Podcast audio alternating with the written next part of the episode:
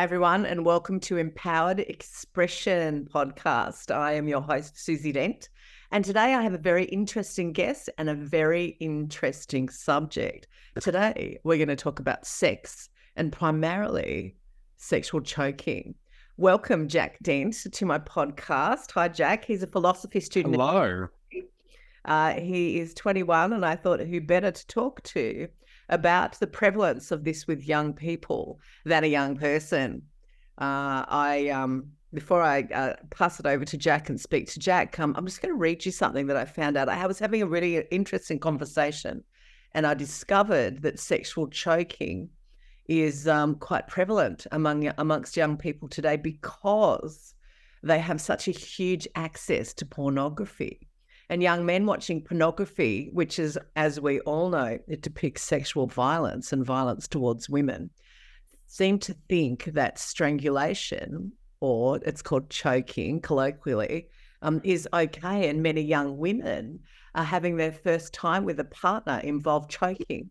And um, I remember decades ago when Michael Hutchence, the singer of INXS, was found dead due to sexual asphyxiation which is choking during masturbation, which oh. obviously heightened his pleasure enough uh, to kill him. And the act of choking, when you actually choke someone, is um, it cuts off the blood supply to the brain, makes you feel light, lightheaded. And in some people, a small amount of people, it actually heightens sexual pleasure. Uh, and I was having a big conversation with Jack the other day, and he's got some really interesting insights into what is um, happening with young people. But just so we set the scene, choking is strangulation. It's a medical term for strangulation. It is not a safe thing to do. Um, so, Jack, um, we were talking the other day, and um, I've invited you on the show because um, you have mentioned to me that this is a thing happening uh, within your um, your demographic and within your peers, within people in their twenties. And I'd love to hear about your views on this and the sort of um, access you guys have to pornography? So uh, you were telling me um, you have friends because I know you have many and varied friends that you actually have female friends who are in their twenties who have actually experienced this and spoken to you about it. Uh, yes, that has uh, happened, and I feel there's quite a lot of prevalence in in the world now with technology. And you were mentioning access pretty much everyone in the westernized, more modern world has a smartphone, and it will take you less than a minute to have access to pornography and towards anything you can search up. Um, you know, you can always search up very lovely things, but people can always search up uh, degrading, demeaning things, um, acts of violence and sexual violence.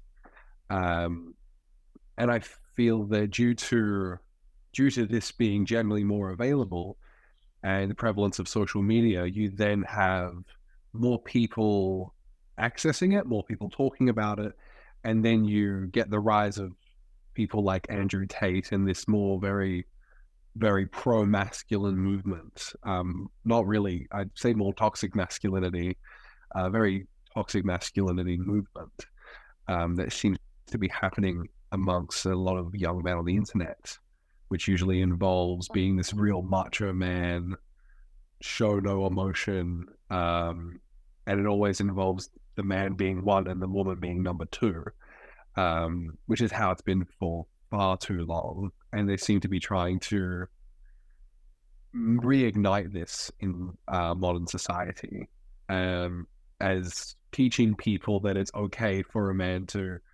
be a man, so to speak, and then the woman is subordinate to him. He makes the decisions, he makes the money, those kinds of things. So I feel with all of that happening and being so readily available to perceive by people that you are getting more instances of whether it be emotional or physical abuse in um, relationships with people, which can lead to physical harm. And when you mention choking, um, that comes down to it as well. Um, though I wanted to, I wanted to point out there is something I think that is important for transparency is that there is a difference when it comes to like choking or different things in sex. There is a difference between something that is agreed upon is consensual, that both parties agree, yes, we're okay with this, we enjoy it, we like it, and no one's forced to do anything. There's a difference between that and thinking either thinking something is okay and going through with it, um, or openly trying to cause harm for your own pleasure against someone else's pain without their consent. And that's when it turns from normal sex, pleasure, pain to more of a violent act against another person. Um, I believe that is more or less stem from what we discussed the other day as well. Oh, absolutely. Thanks for that, Jack. I um no worries. It's um it also seems that um like strangulation, like with when a man, you know, can put his hand um gently on a woman's neck, mm-hmm. it can be like a form of dominance, which can be a turn on and can be really erotic. Most definitely. Cutting off their windpipe.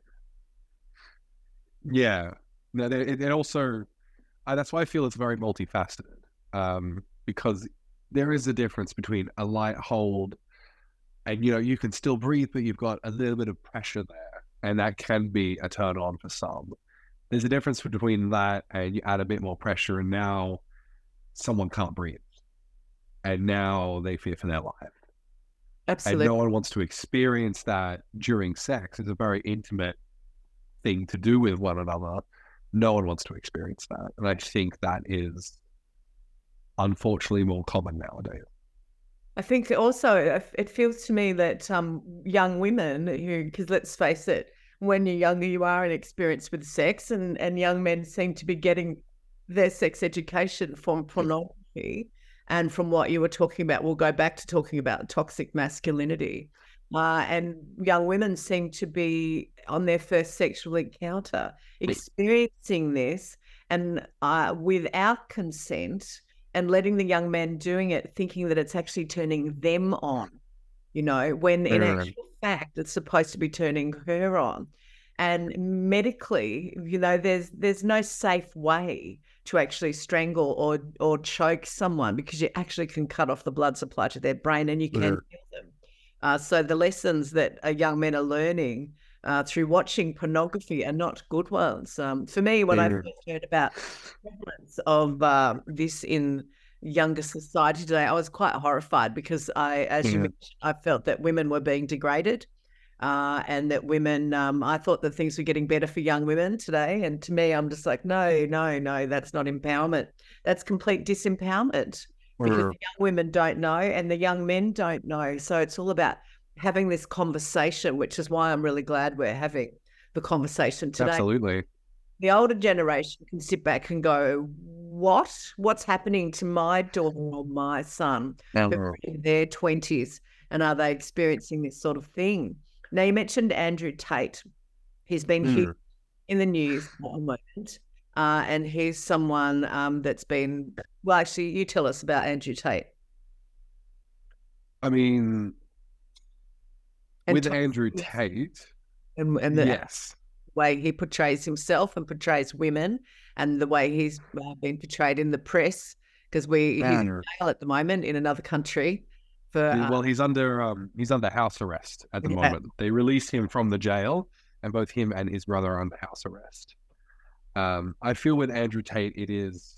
I feel everything is always quite complex. It's never just one thing, because the thing about Andrew Tate that I think is probably most important is the amount of people, the amount of young men that are very drawn to him um, because you know he he speaks well, and there are even some things where you go, yeah, that makes sense. There are some not in terms of any of the degrading things he said about men or women, but when he taught some of the things he said about life and achieving your goals, some people can go, yeah, I, I agree with that.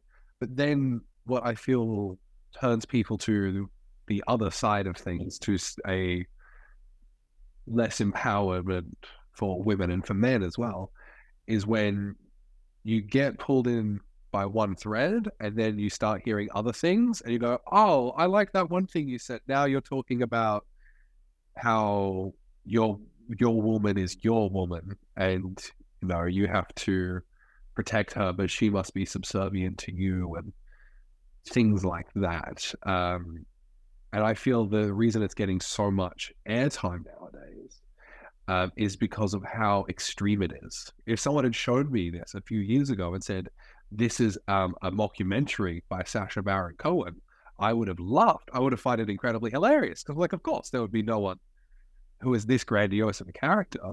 Um, the problem is, is it is real and it is happening, and because of his prevalence on social media, you are getting a lot of young men drawn into this, this fantasy, twisted into this way of seeing the world and the way of seeing other people um, that is not good for um, the development of society, that is not beneficial uh, to young men or young women, um, especially young women who are being harmed physically. And I feel both young men and young women being harmed psychologically by it. Um, like I was even, I believe I mentioned to you when we spoke earlier that I let's, I think it's two or three people I know, um, all women, their younger brothers over the past few years through the pandemic till now have all of a sudden become very vocal Andrew Tate supporters. Uh, now, I've never uh, actually met them. Um, all of what I've heard of from them has been from the sisters who I'm friends with.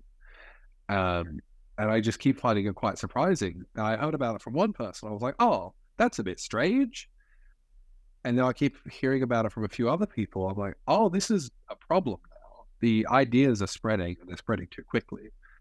Um, I was even talking with uh, one of them who said that their um, brother will um, demand to be to have food cooked for him and refuses to learn how to cook basic meals, um, just like a basic breakfast. Um, and they will openly come out and say, I want, like, yell and get very aggressive and say, I want this and I need all of, I need this giant plate of meat. I need all of these eggs cooked for me right now.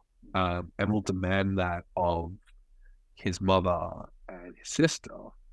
Um, and that's just one case, uh, but that's, I feel quite alarming because that's not the right way to treat a human being. And that's especially not the right way to treat a woman or someone who's a part of your family, a mother or a sister, um, screaming at you to cook for them because they think that that's the right thing to do because they're the man and they shouldn't have to have someone, they shouldn't have to cook for themselves because they're a man and they have better things to do.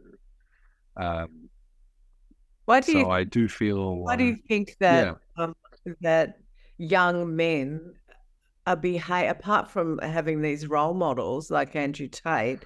Why do you think Yeah. they're so drawn to this form of masculinity when really in society I thought we'd really start stamping it out? To me, it sounds like they're being threatened by women. Um, why do you Uh, think that might be in modern society that all of a sudden we seem to be going backwards to the 50s where um, yeah. men are being taught, you know, women should be barefoot and pregnant in the kitchen and, and subservient to men. Why? Why is that a good role model for men to have? Why do men want that? I mean, it's not. I I don't think that's a good role model for men to have, though I do think men should have a role model. Um, I've had many role models in my life, and I feel as a young man growing up, me personally, and just in general, um, you want to seek out role models. You want to seek out people that you can talk to, people that can show you different sides of life. Um, and there are some people that, what is it?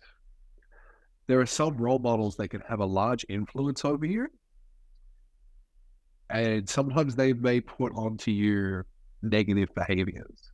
And I feel it's your job as an individual in the 21st century to understand okay, um, this is a mentor, this is what they're teaching me. I'm going to take what I want to take from it and then move on with my life. I don't want to take the negative from it. Um, so I feel getting back to our the main issue that the young people of today, especially the young men, are searching for these role models. They're searching for these people, and you know they look to the news. And what are your options um, for young men? You know, you've got um, the Steve Jobs type, you've got like an Elon Musk figure um, who's rich in business and is developing all these technologies, but then also has 12 children uh, to multiple different women. Um, and then you also have someone like Andrew Tate, who is, um, you know, a pro boxer. He lifts weights all the time. You go, oh, yeah, he's big and strong. I want to be big and strong. And then maybe you hear a few things he says on life and that draws you in a bit. And then you keep listening and there's more of this more toxic side of masculinity where the man pays for everything. Um, not that it's wrong to you know pay for everything. It's nice to go pay for a whole date. It's fun, but when it's a refusal for the your female spouse to have a job or make money, um, and you have multiple sexual partners because you're a man and that's what you're meant to do and that's okay and that your wife's only role is to be a wife and sit there or stand there and you don't talk to the other men because I'm a man and we have men things to do. We have our fast cars to drive. Um, I feel that's where that's where it can go wrong. But the the thing that I feel young people and young men need is a positive role model. Now, unfortunately, because of the way the media works, they don't want to hear about ah, Keanu Reeves, he gave seven uh, motorbikes to the cast of The Matrix. And what is it? Uh, I believe there was a story where I think it was The Matrix as well, but it might have been another film where he was working on. He overheard one of the kitchen staff saying that they were going to try and sell, I think it was their car or their kidneys or some, or their house, even some very large, very important object, um, so they could put their kid through school. Um, and then he didn't even say anything. He just dropped a check for I think it was like fifty thousand dollars just in their bag. No, just just no questions asked. Just like there you go. Because someone like Kim, just as an example, a very selfless man. Um, and I know on I think it was the third Matrix movie, he told the studio to split his paycheck up I think it was he was getting a lot of money by that stage. Uh, told them to split my check, paycheck up against everyone making minimum wage uh, on the set. He's like, I don't need much. This is how much my rent is. This is how much I need for food. That's it. Give the rest to everybody else. So they're the ones working on the movie, and they're the ones who need it. And so I feel someone like that is a very positive role model to look up to. Very selfless, very humble, but you don't often unless you look for it or are a fan of a certain actor, you don't often see that projected on big screen media. You don't see that front page of your um, social media feed. The things that you see front page of your social media feed is, oh, look at this outrageous thing that has happened. Like, look at this outrageous person treating someone in a bad way. Um, there seems to be a lot of that because that is how social media works. Because when you have something outrageous, people click on it and it gets clicks, it gets advertising money, and it's just the nature of the business, unfortunately. But when people and young people are, especially when you're a young person developing in the world, and you're developing in this world where every day or every few hours you can take out a device and just show your outrageous content and um, very extreme points of view then that's what you're putting in your mind. What you ex- are exposed to is what you experience to a certain extent. And so when you're being exposed to all of this, you are then more drawn to that type of thing, which is why you see a lot of people going towards these more um, more extreme political leaders and more extreme um, you know, mentors. Because they're not really given anyone else to look at. That's you've explained that so beautifully. Uh, Thank you, Jack. Really, really beautifully. It gives us um, all pause for thought um, as to you know. I was actually asked a few months ago by a man um, who was talking to students who I thought were good male role models, and I my number one oh. was actually Keanu. Uh, yeah. there seems to be, like you said, a prevalence um, of bad role models Um, you know, and there's seen and there's a lot of role models for women, uh, and and role models for men. Men also, do you feel that men can also have? Um, they also need good female role models as well. Oh, most definitely. Aging, and if young men don't have um, good, strong female model, models, role models to um, to look up to, they won't get the whole yin and yang as the and the and the balance exactly as they're growing up. You know, that's that is uh, very true. Yeah, that seems to be really important as well. But again, you know, what sort of female role models would uh, would a young man have apart from like obviously the beginning would be his mother uh, and well, his father. You know, the first role models any of us have are our parents. So we're set up from a young age uh, of uh, basing our lives on our parents and how they behave towards each other and towards the world. And like you said, social media now, because there was no social media when I was growing up, um, is huge. So the only role models we had were, well, again, actors and actresses that you, you know, or anything you actually saw in the press or in magazines or right. on the news. And now your generation has so many places you can look at. It seems it's very sad that um, uh, someone like Andrew Tate can have such a huge effect, and it's and the press always focuses on the negative and the and the outrageous. Uh, you know, I mean, wouldn't it be nice if um, outrageous could be giving um, you know most of your million dollar paycheck to you know? I mean, really, that's pretty outrageous. Exactly. But outrageous in in such a, an incredibly humble and positive yeah. manner. We don't hear enough about good male role models um, for young men to to model themselves on. Do you have any no. got a solution, Jack? I honestly don't. Um, no, I, I mean, I, I can see, you know, in in um, a few years' time, you're going to be an exceptionally good role model for young men well, of age and for your own peers and for younger men. Um, and I've known you for a few years now, and I know you actually have been in your life an exceptional role model for um, younger men and a great um, mm. uh, a great influence on younger men, which is great. I think maybe it kind of it comes from inside you, doesn't it? And uh, the all mm. the external things that we learn and that you see, um, as you mentioned earlier, it's up to us to sort out the the good and the bad and figure out exactly who we are when as exactly. we're forward. Um, there. Uh, Andrew Tate, I didn't, I haven't followed a great deal because I just tend to turn somebody like that off.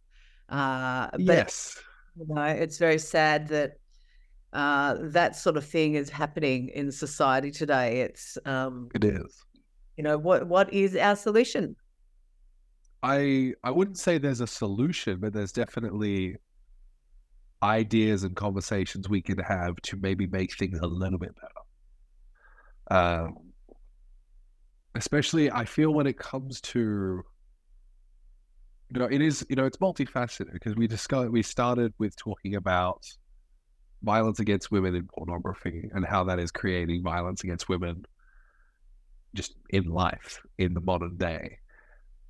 I feel we have multiple levels, like levels of a building. So we have that, then we have certain types of influences, whether they be politicians or actual influences, and just people who have a who are speaking about things that are then causing men to go towards pornography and causing people to have more violence against women. We have that, and then it's I feel a lot of the issue is in the amplification as well, because like you were saying before, when you were growing up, news was slower. Maybe you, the newspaper probably had a lot more local news in it than I probably our local newspaper, but especially um, our local newspaper of the internet and of every social media site. Um, I feel in the past you would have opened up a newspaper and maybe there was a few world issues, but there were the really, really big ones. Like this is so important, you need to know about it, and then everything else was local. Now everything's global news. Uh, people I talk to don't talk unless it's directly in front of you. Won't talk about something that's local. It's you know, did you see the trailer for that new movie that is coming out eight months from now? That's done by the same studio that did the last four movies. Um, everything happens so fast. Well, now Uh, we can, we can Someone, satellite. We can we can watch wars happening in real time in another country we can. From- from our bedrooms. We can sit there and watch a war happening in another country, which is just mind I actually, I actually had a. Um, I followed it as much as I could, but I had work. There was a case. I'm going to say maybe a month ago, where there was a um, private military. For this is with um, Russia and Ukraine. There was a private military that uh, was employed by Russia that had been suspected to go rogue and try and take over the uh, Russian capital. And I saw it play out live on social media um, I was on Twitter at the time, and it was just one little tweet like, "Oh, something's happening in Russia," and then the, I went to work, come back, there is whole like large scale documents detailing everything that has happened. There are twelve hour long live discussions with journalists, with media personnel, with CEOs of companies, with people in both countries, with the leaders and the people who have power. And two days, like over, like not even overnight. It's the second it happened, and the second someone else knew about it and posted it, everyone else knew about it.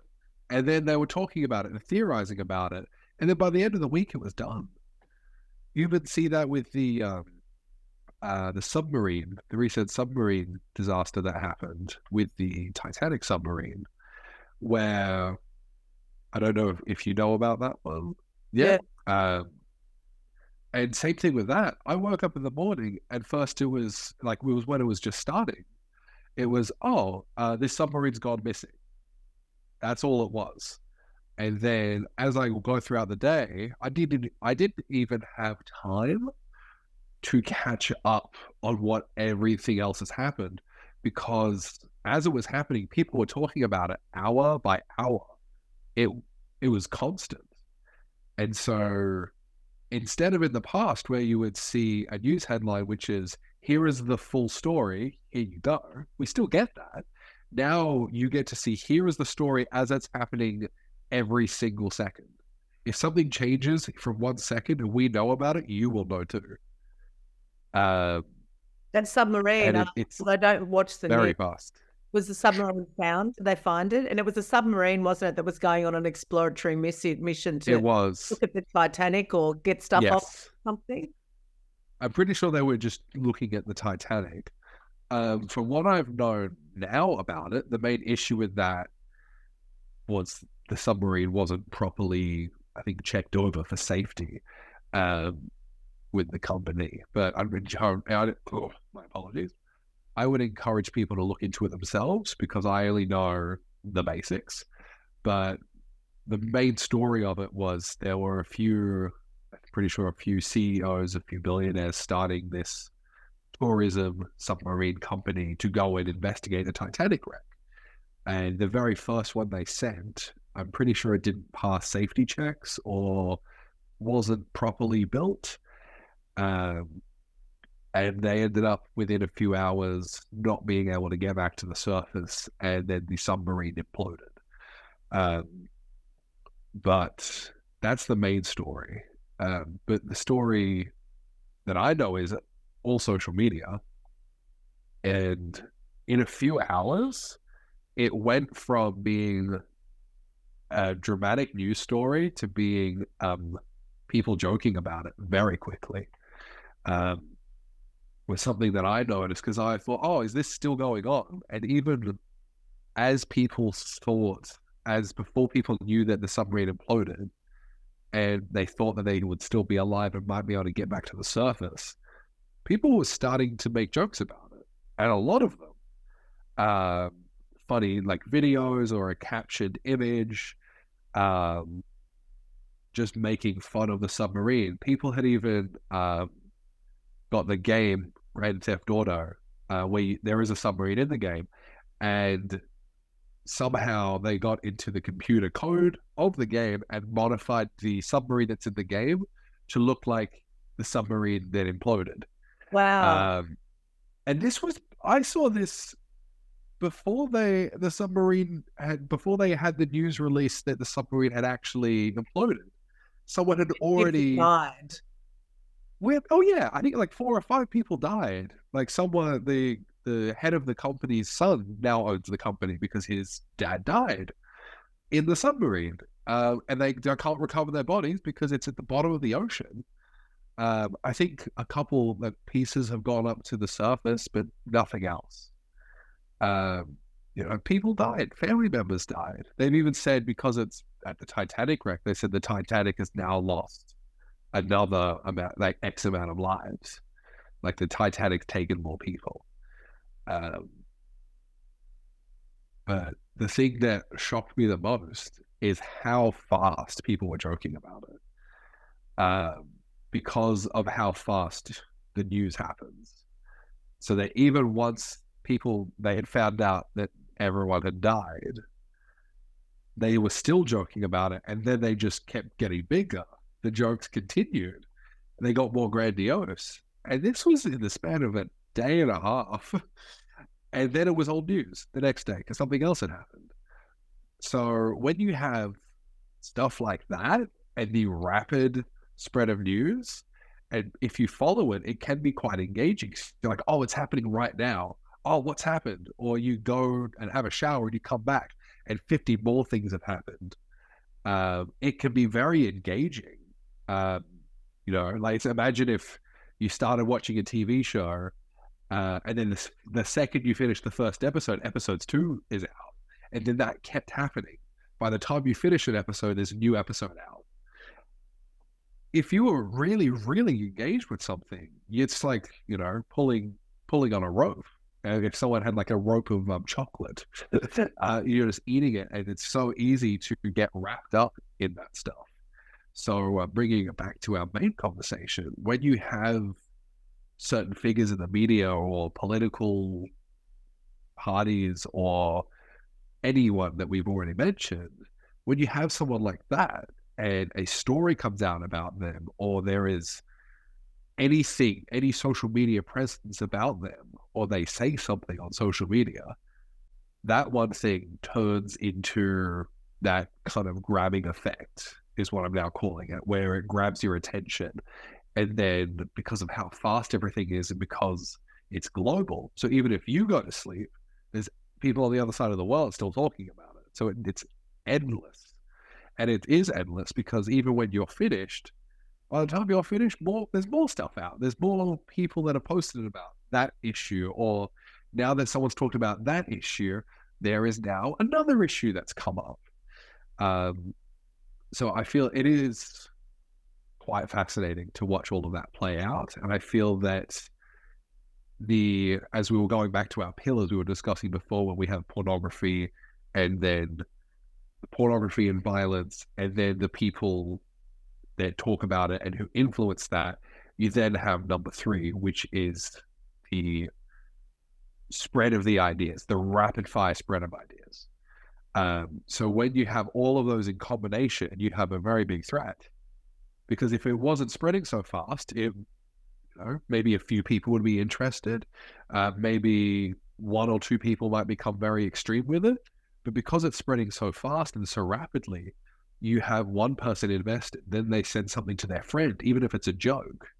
Like Andrew Tate has spread really fast, both to people who are big supporters of Andrew Tate, but especially to people who aren't, because I find Andrew Tate very funny.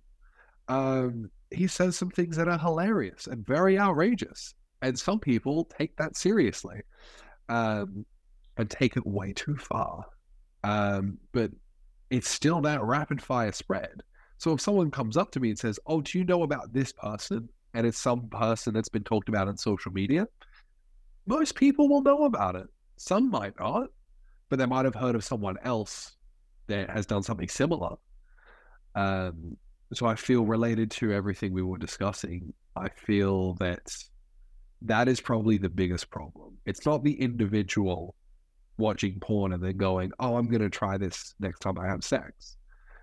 It's not just the influences by themselves, it's the combination of all three, where it's the person being influenced by someone repeatedly throughout multiple hours, multiple days of getting exposed to these ideas, talking about it with multiple people, and then instead of having one person, um, you know, doing violence against another person, you have a large group of people doing it. Um, and then, say you're a young woman and you haven't had sex with anyone, you've maybe met uh, a partner, whether they have had sex or not, but maybe they've still been influenced by these ideas and they go, oh no, it's okay because my friend has done it and his friend has done it.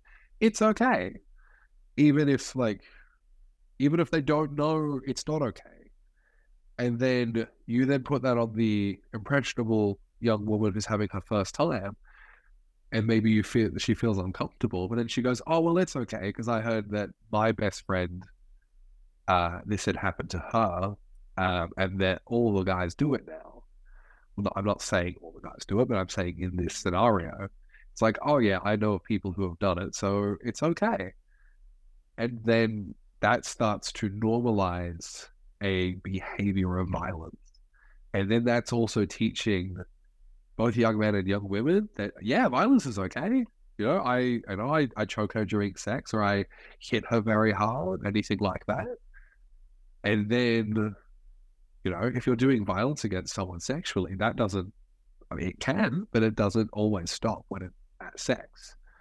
That's how you get husbands and wives years into a relationship and just a straight up abuse just happening um, because it's years of build up of going, no, this is okay. Even if you're saying, no, it's not okay. If that build up is happening over mul- multiple years, subconsciously it's saying something that it's okay for me to do this. And then the other person saying, I've been receiving this for X amount of years. This is okay even though I don't like it because it's I want to do it for him or anything like that. Um, so I feel all of that has such a very big short and long term impact um, on people thinking that way. Wow. Um, it's it's um. So you studying philosophy, Jack, is um probably yes, yes, I do for you. Uh, because um, you have a great insight into how life and Thank you. Um, and how it all works, you know. And I listen to this as a 61 year old woman, and I just think, oh, wow, it's just it's it's like a disease, you know. We see, you know, I see, you know, people of my age, and they're like, people are always in their phones, and I don't mean just your age, but people in general. Mm. A lot of young people don't make eye contact anymore because they're just hooked on their device because they're being they're being raised by social media. They're being raised wow. by the phones, and so when AI, you know, which is um, has fabulous uses, starts to take over, I wonder, um, and this is a really out there kind of question. Yeah whoever's programming AI, which is supposedly being programmed by us as individuals, I wonder yeah. how powerful and how much that really is going to take over how we're thinking. It wouldn't have been great if AI was actually powered by love and kindness and, and generosity and great role models. So the switch could actually be um, flicked to a different generation. Because listening to what you're saying to me, it's like society is that just going down. You know, it's not really, um, it doesn't seem to be coming better. It's not being elevated. It's not being raised anywhere near as much as it should. And I know that, you know, we're giving examples of um, negativity. Mm. Uh, but from what you're saying, and also from what I experienced myself, there is so much negativity. I, I've had friends, like just with the COVID thing, go down the rabbit mm. hole of being addicted to social media and the negativity that yeah Yes. And it's very, very easy to do that. It's designed yeah. to do that. It's addictive. It's it is. It's all very psychologically designed um, for people mm. to be mm. addicted to it. So, you know, social media is our next next addiction. I know parents, you know, of younger people who have, you know, threatened them. They're not threatened with being smacked anymore. They're threatened with having their phones taken off them. And mm. oh yeah, it's no smacks. It's always phones taken off. take the phones off them and and they're like they feel like they're completely disconnected from the entire Mm-hmm. world, you know. Yeah, when I was like young, when I was a child, going out in the world, riding my dragster bike around the neighborhood was the best thing ever. And talking to people, Mm. we didn't know what was going on in the world. Um, and Yeah. because it wasn't it was it wasn't part of growing up, you know. And the world was Yeah. um, a more naive place then, and people re- really relied on who they were as individuals rather than who they were educated to be by whatever was happening in the social Yeah. uh, construct of the society that they lived in. It's a fascinating conversation, Jack. Um, Oh, thank you. but I know we could. Uh, this is why I wanted to talk to you because I knew you'd have really interesting input, uh, and you've joined together really beautifully. And I hope everybody out there who's been listening to this, um, this has really been food for thought. Um, what I want to bring here to empowered expressions is um, when people express themselves, they empower us to think. They uh, empower Um, us to feel. And I think this is a conversation that we really need to have. So if you um, have the ability to play this podcast uh, to your young people at home so that you can let them hear Jack, who's 21, talk to them about what's happening in the world and give them a really good indication or an understanding of something that they're just doing by rote and by habit so that they understand um, how intrinsically it's actually affecting their inner psyche. Um, maybe that's where the education needs to come from. Maybe we just need more people like you, Jack. Uh, Well, I do what I can. I, I'm not perfect, but I try. Um, but the, th- the thing is, like, with a lot of stuff nowadays, there is, like you were saying, that you feel that society's going down, and I feel in some areas it is, but in a lot of areas, it's like really it's coming up. It's like um, what a what of a pedestal, or I don't know, like scales. That's what I'm trying to say. Scales. The scales sometimes in the past, maybe it was level, maybe it was something that was a bit higher or lower. Now we get things that are insanely good and incredibly bad. We have this very big gap. Um, you mentioned AI. A lot of the AI tools that are being built today, if you look only positively, can have such a major impact on humanity and can make lives easier, better. We can be much healthier, happier individuals. However, you can also use a lot of these technologies for large scale disinformation, lying, um, and just completely forcing a whole agenda on a mass group of people, um, especially when it related to social media. I know something that because uh, with Elon Musk, who recently, I think last year, purchased Twitter, um, started to have people only pay for it. So they got less ads and they could verify the individual as a human being and not a bot, not a AI. Because say you have a very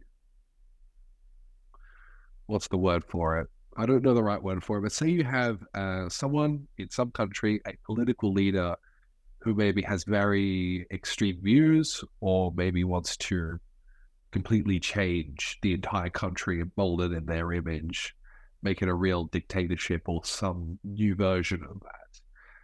You can, when they have their election, their democratic election, if it's still in a democratic country, can flood social media with bots and have each bot find an individual and tailor all of their responses to that individual. And we'll have multiple bots do this.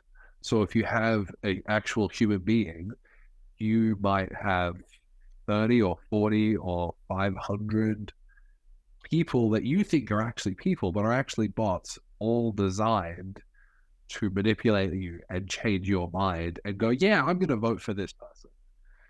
Because if we go into social media and we talk about things without those bots, maybe you get a better informed opinion and go, ah, oh, maybe this guy, but he has a couple of things wrong with him. But if you have social media being invaded with AI that you don't know is AI, um, you would be led to believe you're talking to all these people when you're just talking to an AI that's just designed to make you vote for this one person. That then changes society completely. Um, So that's a positive thing. Sorry, that's a negative thing. But you can also have AI be a personal like therapist for you. You get to have it understand your thoughts and feelings and help you. You can also get it to um, what is that? I saw this case where um, this man uh, was unsure if his dog was well or not. He'd taken his dog to the vet, checked the dog, everything was fine, but his dog just kept like vomiting and kept doing things. So he wrote down all of the symptoms, wrote down the breed, wrote down as much information as possible, put it into um, Chat GPT, the AI, um, large language model, uh, put it into Chat GPT version 4, and said, Hey, my dog's been doing a lot of this weird stuff recently. Here's all the symptoms. Here's all this. I've gone and checked it out with my vet. They say that nothing's wrong, but my dog still keeps doing all this stuff. Do you have an idea of what the problem might be? And the AI took its time, and then when we think it's this, this, this, or this, the um, the owner of the dog was very convinced it was one of those answers. Went back to the dog uh, to the vet, took the dog to the vet, and they performed a much more thorough analysis and looked specifically for what the AI recommended, found a tumor in the dog, got it removed, saved the dog's life. Um, so you've got, and, that, and that, the AI is not even trained on medical information. It's not even trained to do that, and yet it did that, and it saved a life. Um, and I feel that is an incredibly positive use of the technology. But then on the other side, you've got much more dangerous uses. And so that's how related to what we were talking about before with these toxic masculinity like influences, you could just mass manipulate the public into believing your own personal views and even just at an individual level, you can target one person and do it one at a time. Um, there's a lot of things that it can do. Um, and related to what you were saying about the the punishment for young people nowadays is um, have your phone taken off you, um, and the feeling of being disconnected from the world. I have, um, I have two things I want to say about this. Now, I can't remember the name of the study, but there is a scientific study that they, I believe it was a, I think it was Harvard University. I can't remember specifically, but I believe it was a Harvard University study where they studied people and their like their connection to their phones on a physical, emotional, psychological level. Um, they got people to some people to um, take tests in a room 50% with their phone on them but they don't they it's on silent and everything but it's just in their pocket and 50% without it for multiple hours. And the people with the phone on them were very, very conscious that the phone was there. Even if they were like, if they wrote a mathematics answer, they noticed because they had like, you know, every finger was connected up to a, a thing and their brain was, they had a, a brain scanner. They noticed that whenever there was certain questions that you would normally Google or search up for, there was a response in whichever head was closest to the leg that had the phone in it. And with the people who didn't have their phones on them, uh, they realized they compared the data that they got from that with the people who didn't have their phone on them, and they compared it to people who have lost a limb and have experienced the phantom limb syndrome, where, say, you lose an arm and it's not there, but for whatever reason, you still feel it. You can still move your fingers. Um, people who didn't have their phone on them had the exact same, or at least very similar brain waves to people with phantom limb syndrome, um, which is kind of suggesting that our phones have become such a companion, it's such a useful tool. It's replaced so many things and is very, very essential to modern society nowadays for a lot of people as a tool of communication. It's become so essential that when people are severed from that, they, like physically, psychologically, whether they know it or not, are undergoing the same process as if they lost a limb. Um, a lot of people today have even said that You know, when are we going to become cyborgs? We already have. We've already started that uh, because we've already started changing our psychology and our physical response uh, because of the we have the object there, especially young people growing up with it. Um, it being so essential, and they lose it. It's like I've lost my arm now. I can't hunt anymore. It goes back to that hunter gatherer stage where we were hunting, and if you lost something, it would be very important, um, life or death. Because oh, now I I'm going to let the tribe down, and it's you're still getting that same response, but from a smartphone. So no wonder you have young people and their their parents take their smartphone off them that they feel, you know, disconnected from their tribe, so to speak. You may might seem like, oh, you just can't text your friends for the night, but psychologically and physically, that is what it's doing uh, for people who have grown up with a smartphone. Um, and when you have something that is psychologically that important, as important as maintaining a good friendship with someone, that is where you get to. That's where there could be quite a lot of dangers um, in the modern world.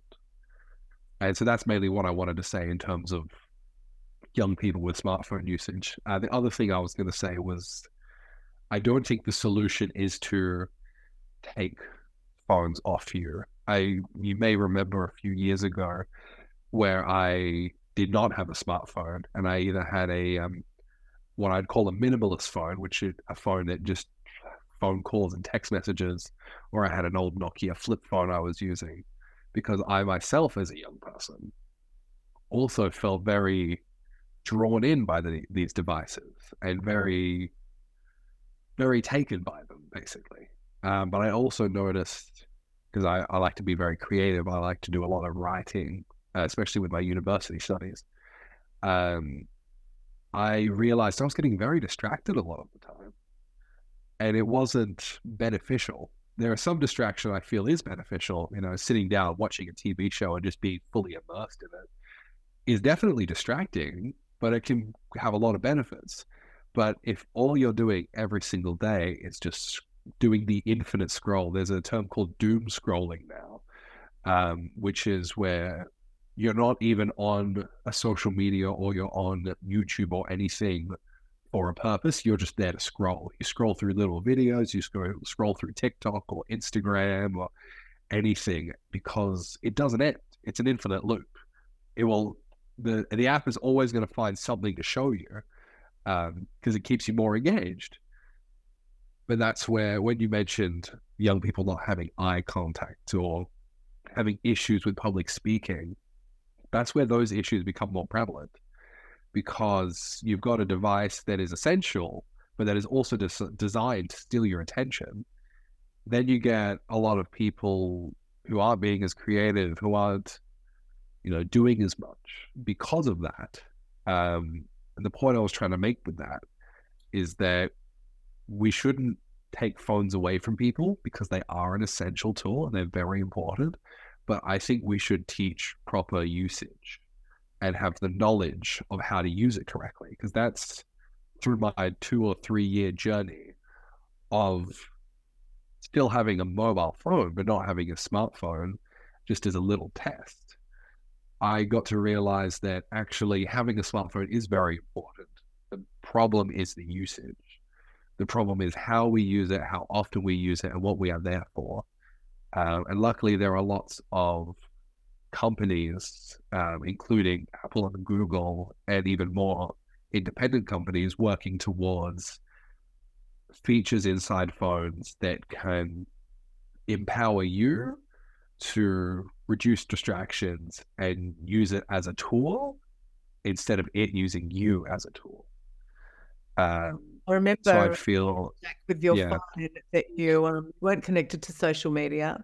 You had very limited all. yeah, um, because you were doing it as an experiment to see, and you weren't like really tightly connected to social media either. But as you mentioned, you no. the pull, you felt the draw, you felt distracting from your writing and the things that you wanted to do. uh, but it also completely um, you you would say to your friends at the time because I remember you were quite young at the time. If you want to speak to me, call me on the phone. Yeah.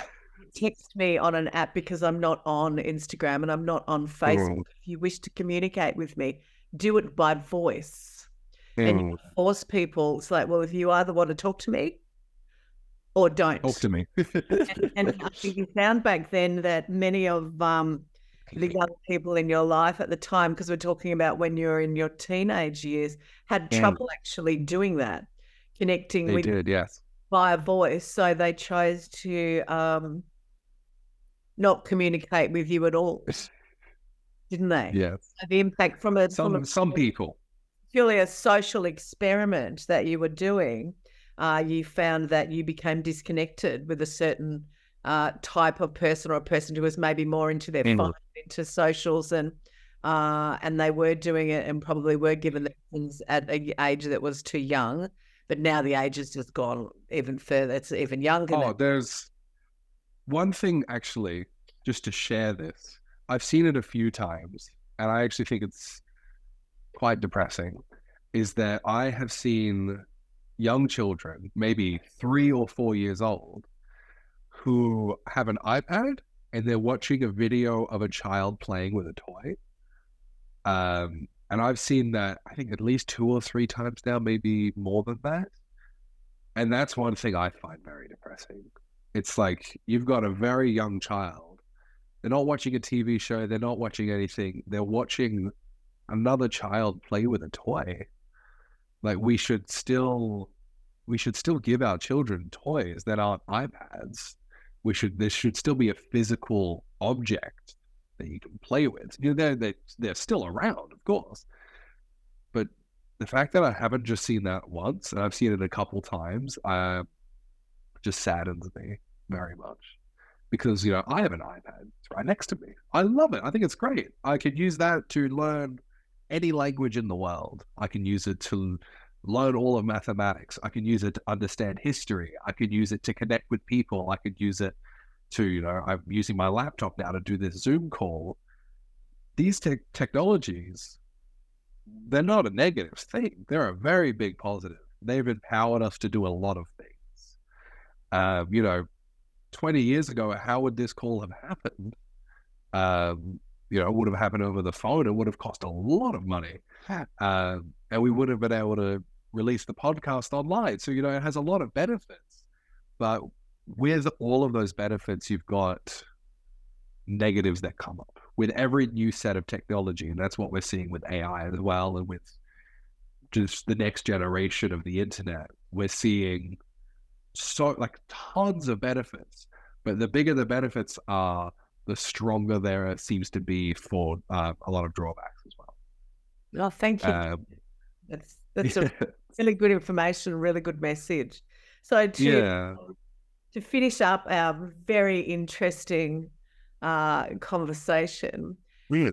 uh, do you have anything that you would like to share as a, a, a- closing kind of statement Mm. that's watching and listening to us today? Apart As the far as a um, fact that there's so many things that I that I know the interest of many many people. Mm. Well, let's see.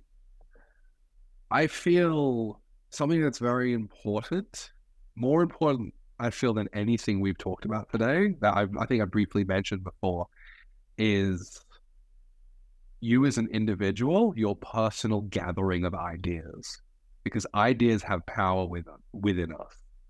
Um, because we are every day have such a large access to information and that information keeps increasing, I feel that clarity, knowing what ideas to look for, but also what ideas to go, maybe not necessarily reject, but go, that's not for me, or I'm going to look like, I'm going to look inside of this idea and take something good out of it. Because there are a lot of I don't think anyone's a bad person. I feel there are just people who make decisions that harm others and decisions that are negative. there are also people who don't do that. But I feel at the core, you have to see the humanity.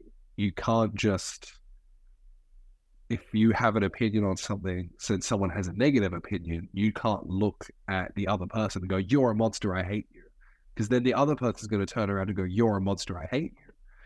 If we keep looking at each other as monsters and not human beings who grew up in a family who has a mother or father, whether they're alive or dead or together or not, or anything, if you realize that the person is an individual um, and they're, they're not some evil monster, I feel we can have a lot more, a lot more positivity in the world and a lot more of a collective working together to build a better world. Because that's what I'm, that's what I feel my goal is is that I want to be able to work together with people to build a better world. Um, because otherwise, what are we doing here? Um, there are problems that need fixing. Let's fix them. Clarity. That's that's the key. Exactly. I love Clarity. clarity in communication, whether it's communication one on one, with what you're seeing, and to draw the clarity out of it. I love that you said Exactly. uh, the the inside bits, the clarity, the things that are positive to you. Yeah. Um, that that's awesome. Thank you, Jack. Mm. That's No worries. The One message. that- with one last one So- last thing to say with that, um, just off of clarity, is with information. Um, same thing with communication, but is information. It's very easy online and in person to go, oh, I heard this thing about this thing and this thing, and then you say it. Maybe some of it's true, maybe it's not, but I feel everyone, because we all have access to these devices, um, we have the power to research something, even if it's for five minutes if there is an some belief you have, or if there is some uh, key information that is controversial, you should always, even if it's a quick five minute Google search, should always look into it. Because I feel if you basically read around a subject, you can find out a lot more information about it and realize that maybe things aren't black and white, that things are a lot more well rounded than we might perceive. And I feel using clarity, having clear ideas, and clearly communicating those ideas to people. And when someone says, "Oh, um, you said this about this thing. Where did that come from?" You go, "I read this article about it, and or I read this book, and this is where I got the idea." Um, I feel having all of that, combining that together, can create the clarity of thought, the clarity of ideas, um, that we can all have um, in the world Oh, with ourselves and with people. you. That is amazing. Thank you so much. Thank you so much for joining us today. Oh, re- thank you for having me. Thank you. Really appreciate your time um, and your knowledge and your insight uh, that you've shared with us today. It's been it's been fascinating listening to you. Thank you so No, much. thank you. Thank you very much for having me, Suzi. It's been a pleasure to be here. You're most welcome. Thanks everybody for joining us, and we'll see you on the next episode. Bye. Bye.